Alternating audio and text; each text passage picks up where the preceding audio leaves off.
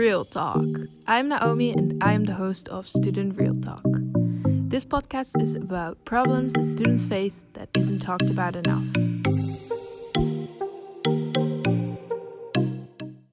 Hello, everyone, and welcome back to a new episode of Student Real Talk with today's guest, Avital. And our topic of today will be slow fashion. Welcome. Thank you. First off, tell us who you are. Who I am? That's a difficult question. Who I am changes every week or so these days. yeah, I'm just um, finishing up my bachelor in psychology, and I'm also teaching communication. Um, yeah, from Israel, 26 years old. Haven't lived there for six years. Um, traveled and worked around Europe and also traveled a little bit outside. Uh, I really like exploring different cultures and seeing how different the world is in different places. That sounds really exciting. Were you the one starting Maleo as a brand? Yeah, so I started actually with Max, my partner. Mm, he's now less active, so I'm taking charge of most of the things. Uh, but we started together um, a year and a half ago or so, just before Corona started. Mm, we came back from West Africa and we were really inspired by the beautiful patterns there. How would you describe Maleo as a brand? Mm, I think the idea of Maleo as a brand is also kind of evolving in my mind as time passes and things become more clear. Um, I think when we started, it was really about um, bringing the beauty of West Africa to people here in Europe, in the US, um, Australia, just people that don't have this image of, of Africa. The image is often very one sided, is it can be very sad, even. Mm. Um, that's also kind of the idea that I got before I went there from people who were telling me, "Oh no, you shouldn't go. It's so dangerous. Um, who knows what's gonna happen to you? Never travel alone. Always be with someone." And going there, it was just completely different, and people are not aware of this. So for me, it was really important to show the beautiful side of Africa that is more secret. Um, and also just about expressing yourself with these patterns because they're so colorful and they're so bright and vivid and I really like self expression through movement, through speech, through many ways. And I think that fashion is a way of self expression. You can wear what you're feeling that day or what you want to tell the world or what you want to tell yourself about yourself.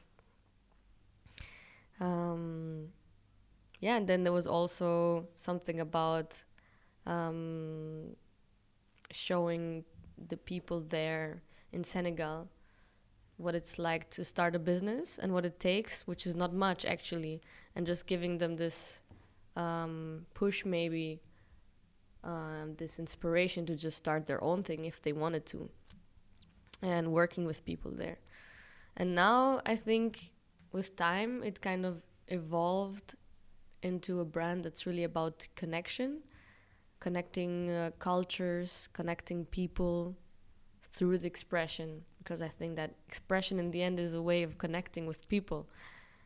Um, and also connecting businesses. So we are collaborating with small businesses around Groningen and connecting with each other and helping each other. Um, and also all the people that helped me along the way. It's all through connections and yeah, these are things that last, you know. Yeah, that uh, understandable. You you just started. Did you had any problems like with the startup? That's a uh, yeah, an understatement. I mean, there are always challenges, and uh, we didn't really prepare everything beforehand. So we just wanted to start and work things through as they happened, which they did. So there was a lot of different challenges along the way. Um, yeah, figuring out taxes in the Netherlands, um, understanding uh, the working culture in Senegal, which is super different than the one here. Um, um, language barriers, uh, stock getting lost, or stock not arriving the way we expected it, or delays, um, Corona. I mean, we didn't expect that one. Yeah. we were gonna go um, do a festival tour in the summer to get ourselves a little bit well known, more well known.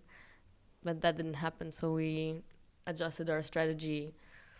And yeah, it was really a really good learning experience to just take things as they come and not plan too far ahead. Wow. Yeah. I mean that that's just how it goes, especially with Corona right now. Like you can't plan really what's to happen. When did you uh, create the passion for fashion and cultures? Well, to be honest, I've never been into fashion. I don't know if you noticed what I'm wearing today, but it's not very a very well thought out outfit. Which is is funny that I actually ended up starting my own fashion brand, but that's the thing. It was never really about the fashion for me. It was about the rest of the things, and um, I think Max was also bringing more the that side because he really likes to dress well, and he really likes cool shirts. Um, so I think that was what he brought in. For me, cultures. I'm not really sure where it started, but I think that in Israel, people are so diverse because it's a pretty new country and there are a lot of um, people just coming from all over the world to live in Israel, from Europe, from from Africa as well, North Africa, from Russia, anywhere really. And when you grow up there, you're just exposed to all these different cultures, so it's kind of normal. And maybe you start noticing differences between people and their traditions, and you ask yourself, where do they come from? These traditions?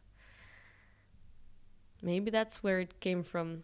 Maybe it was my my psychology studies that got me into it. Thinking about how different people evolve depending on where they grow up. And i always had this thought yeah i was born in israel by chance basically imagine if i was born in africa or born in australia or born in in the netherlands I would have become a completely different person. And it's so interesting to think about that. Yeah, yeah, I get that. I get that. Um, Maleo is a brand of fashion, and uh, you're focusing on slow fashion. Can you explain what slow fashion is for our listeners? Well, for me, slow fashion, it's really about. Um, it's not really about making money but more about creating something, creating something that people love and can share. Um, and what that means more practically is that there is no um, factory that creates Maleo shirts, for example. It's just a tailor in his little shop. And whenever there's an order, we're always in touch with him and with our other um, contact there, which helps us, who helps us with the logistics. And it's really much more personal, and we know how the clothes are being made. We know what happens to them all the time, from the start to the finish, and every shirt is a unique piece. There's not a hundred thousand of them around the world. There are just two or three and i think that makes it much more special because it's actually more of an art piece than than just a piece of clothing. And what are reactions of people around you that you started this and how it's going so far? Well, people are really enthusiastic about it and um, supportive. I got a lot of help from people around me, and I'm really grateful for that.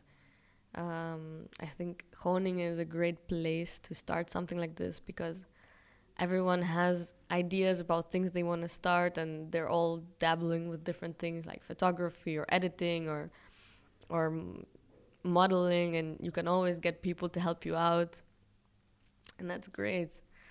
Um, and sometimes people are also very surprised to hear that I have a clothing brand. I'm also pretty surprised to hear myself say it sometimes. um, but yeah, great reactions.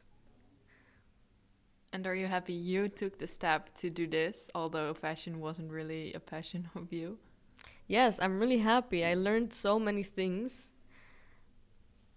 just going through the process and actually going through with one of my ideas because I've had many ideas in the past for things I could start, uh, but none of them actually materialized, and this one did. And now my clothes are in a shop in Groningen, and people pass by and they see them, and they're also in uh, Masmas in the cafe, and some people just that I never met come to me and say, "Oh, you have that clothing brand, Maleo." Yes yeah, that's that's me. and that's so cool. And sometimes I see our stickers somewhere randomly around the city. And yeah, it just feels like I actually created something. And it's a really good feeling. Wow, that's a big accomplishment, especially because you just started like one and a half years ago. Yeah, I mean, things are not going super fast, I, I feel, especially with Corona. But I'm not really stressed. I'm just letting it happen more or less on its own, letting it flow.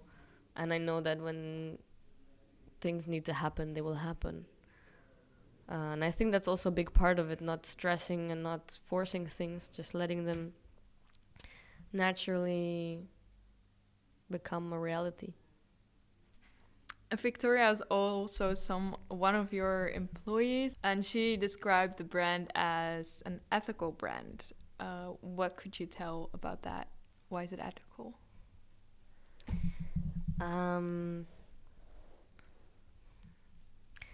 yeah, I think that, well, one of the things is actually the values that stand behind the brand. So, we're, again, we're not about making money. Um, we're really trying to do things in a way that is ethical for the people involved as much as possible and for the planet and just doing things because they feel right and not because they will get us further. Um, so that means also that we we pay the people in Senegal as fairly as we can basically what they are paid um, locally. Um, and whenever there are issues along the way with the money or anything, for example, once our associate Wandy, he had to pay his son's school and we weren't we didn't send him the money yet because we usually send it with the next order. Um, but he asked us to send it earlier and we did that because in the end it's about the people involved and we want him to be happy and safe and his family to be happy. Uh, so it's it's more personal. It's not yeah it's not about the money. Wow. I think people can have you as an example then that it's just all about the people because i feel like the longer you're in a business the more you're like okay I, now i want to make money you know um, what is the long term goal of Maleo? Hmm. That's a good question. I'm not sure we have a long term goal necessarily or one specific goal. I think that that also changed a little bit with the time because we saw that um, yeah the festivals were not happening and things that we had in mind were not possible. So we started focusing more locally on Groningen, and I think that um, a goal for now would be to get people in Groningen to wear these shirts this summer when things open up or just at the park because that's always possible. Um, and then, you know, I have some ideas. For example, I really want to, at some point, open our own fabric um, factory in Senegal so that people there can make their own fabrics because right now they're imported. Uh, so that's something that I really would like to happen at some point. Um, and maybe it will. That would be amazing. And also, uh, maybe um, joining forces with other countries. I just went to Mexico a few weeks ago, and they also have beautiful handmade clothing there. And I would love to sell that as well on Maleo and have all these different ethnicities showing themselves and showing a more true side, more authentic side of these countries that we just hear about and we actually have no idea what's going on there. Um, yeah, so those are, for example, two things that I would like to make happen. Well, I think those are realistic goals, and I really hope you can uh, get there. Um, you're talking about uh, Senegal and you have partners there. Can you tell us a little bit more about that? Yeah, so basically in Senegal, we have two people working for us in a way. Well, they're kind of independent because we don't have regular orders. Um, uh, is our main logistic guys. He is like our eyes and ears and hands in Senegal. So whatever we need happen, we just ask him to do it. And that includes picking out the fabrics at the market and taking them to the tailor and making sure that um, all the shirts are fine, like we asked, that the sizes are matching. Um, and this is not an easy task because um, the way things work there are quite loose. So if you ask for something, you might have an idea in your mind of what it's going to be like, but the people there or whoever's working is just going to do something, which is for him what you were asking for, but actually I think people in in Europe or more western societies have different expectations of what it means that someone works for you or someone is making a product for you.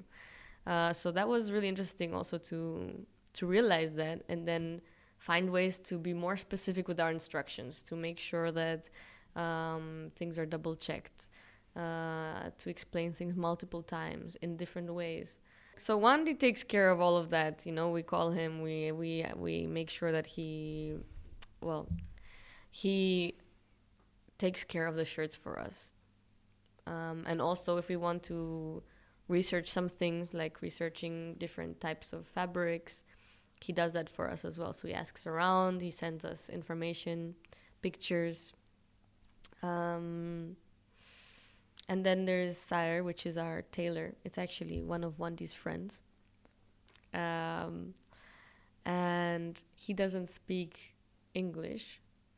Uh, so Wandi's kind of bridging between us. He also doesn't speak. I speak French, so I could speak French with him, but he only speaks Wolof and a little bit of French, so um, I can't directly communicate with him mostly. So Wandi helps us a lot with that as well, and um, yeah, they have their little arguments sometimes, um, but that's also part of life there, and then we find out about how it works conflict there how do you manage that um, really, really interesting. Um, and they both live in Dakar, which is the capital of Senegal. Um, busy city. How did you find them? Like, how did it start to uh, have a part of your brand in Senegal and not somewhere else? Yeah, so I uh, two years ago I was traveling in Senegal and in West Africa in general. Um, I was couch surfing and hitchhiking. Uh, I I never planned to start a company from there, uh, but I couldn't help but notice the beautiful patterns that people were just wearing them everywhere in the field or um, in the street. It's just their normal attire, you know, which is crazy because they're so bright. It's like the whole place is just bursting with color.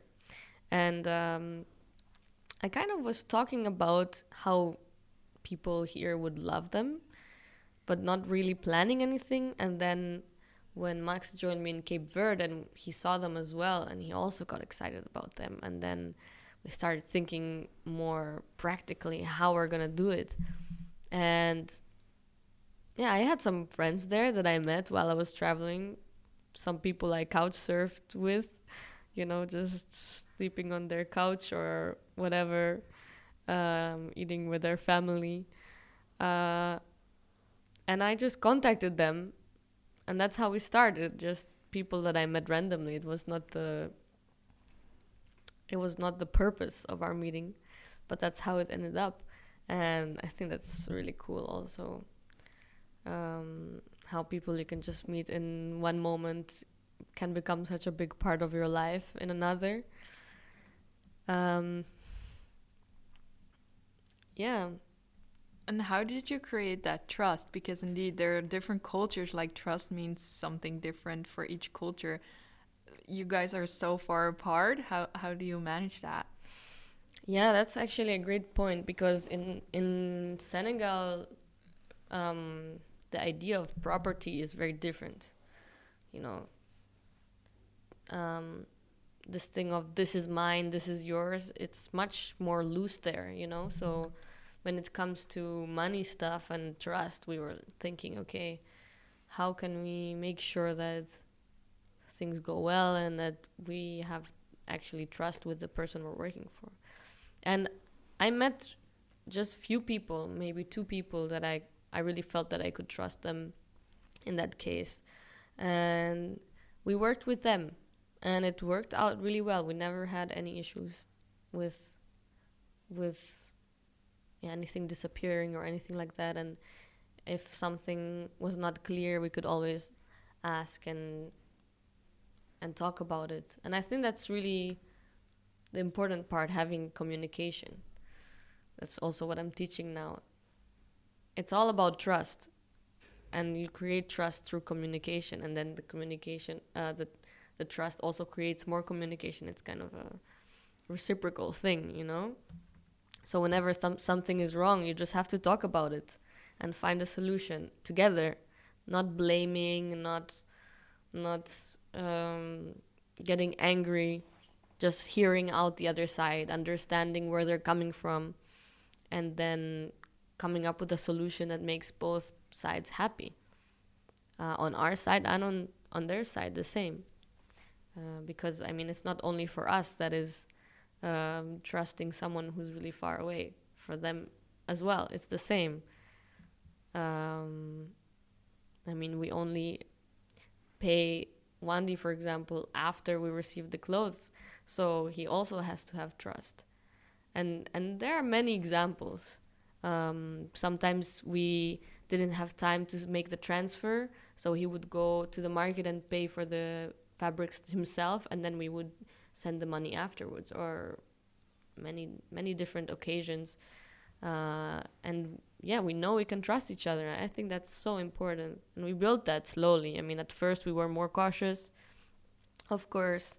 Um, the first time we just ordered seven shirts and we gifted them to some friends just to see the reaction. Uh, so at that point we were a lot more careful and now we feel a lot more comfortable and a lot more trusting and i think that i hope wendy feels the same with us. Yeah yeah that's really important with partnerships indeed. Um, to relate this to Hanze and higher education like Hanze really strives for sustainability around the campus and internal as well but so far i haven't seen anything like about sustainable fashion. Do you think higher education should educate their people on the sustainability of fashion? I think that in general, people should be more educated about it. I think that a lot of people are already aware. Um, secondhand shopping is becoming very popular. Vinted, for example. Um, yeah, I think education, more education is never a bad idea. Um, and yeah, I think that also even some companies or brands are not really aware what it means to be sustainable. I mean, we are also striving for that, but we know it's it's hard because you have to really know where all your materials are coming from and all the process and the shipping and all of these things that we are considering for future decisions and uh, are a really important part of how we're gonna take action in the future when we need to.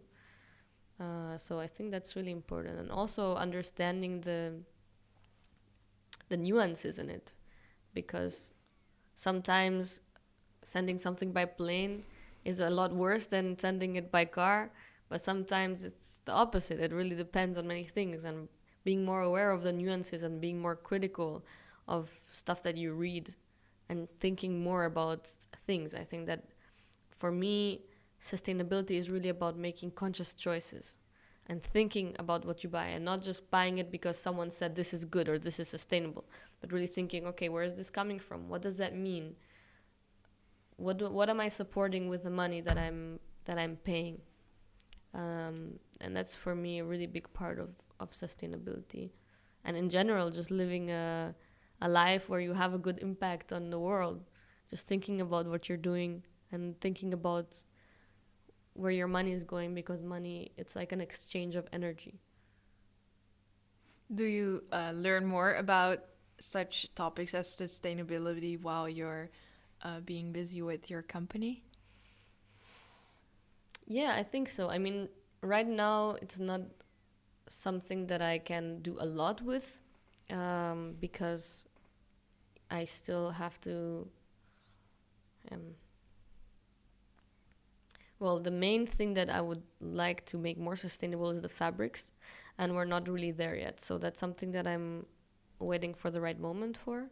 But in my own life, I've um, I've switched to a zero waste lifestyle, so I'm not really buying plastic anymore and really paying attention to packaging. And this is something that I'm also transferring into Maleo because Maleo changes with me. Um, and we're looking into packaging that's sustainable. I've been reusing packaging from my own home, sometimes just using a package that I got for myself and sending someone a shirt in that package. And uh, thinking about if we order more stickers, um, what are they going to be made of, or envelopes or postcards or anything, just having that thought in mind all the time. And yeah, then when I have to make a choice, then I do research. I look into different materials, different brands, and then I make a decision. And yeah, in the end, it's it's my decision. It can only be as educated as I put time into it, you know. Mm, and you can never really know for sure because there are so many variables going into it. But you can do your best, and that's what I'm doing. Good. That's really good. Wow. Yeah, I, I really like to hear this. And I feel like uh, Groningen is already uh, creating much more awareness on sustainability and zero waste life as well. Um, if our listeners got excited about your brand, do you have any social medias, websites? Yes, for sure. Um, so, first of all, if you're at Groningen, you can just check us out physically, which is awesome. Um, we're at a smart shop called Mythtopia, which is also a really cool smart shop that's supporting local artists. And um, I think it's going to become a um, kind of maybe a cultural or hangout spot in the future. Um, and we're also at Masmas still for a few more days or weeks. Uh, and then if you're kind of lazy to go out, even though it's nice weather today, you can check us out on Instagram maleo.style.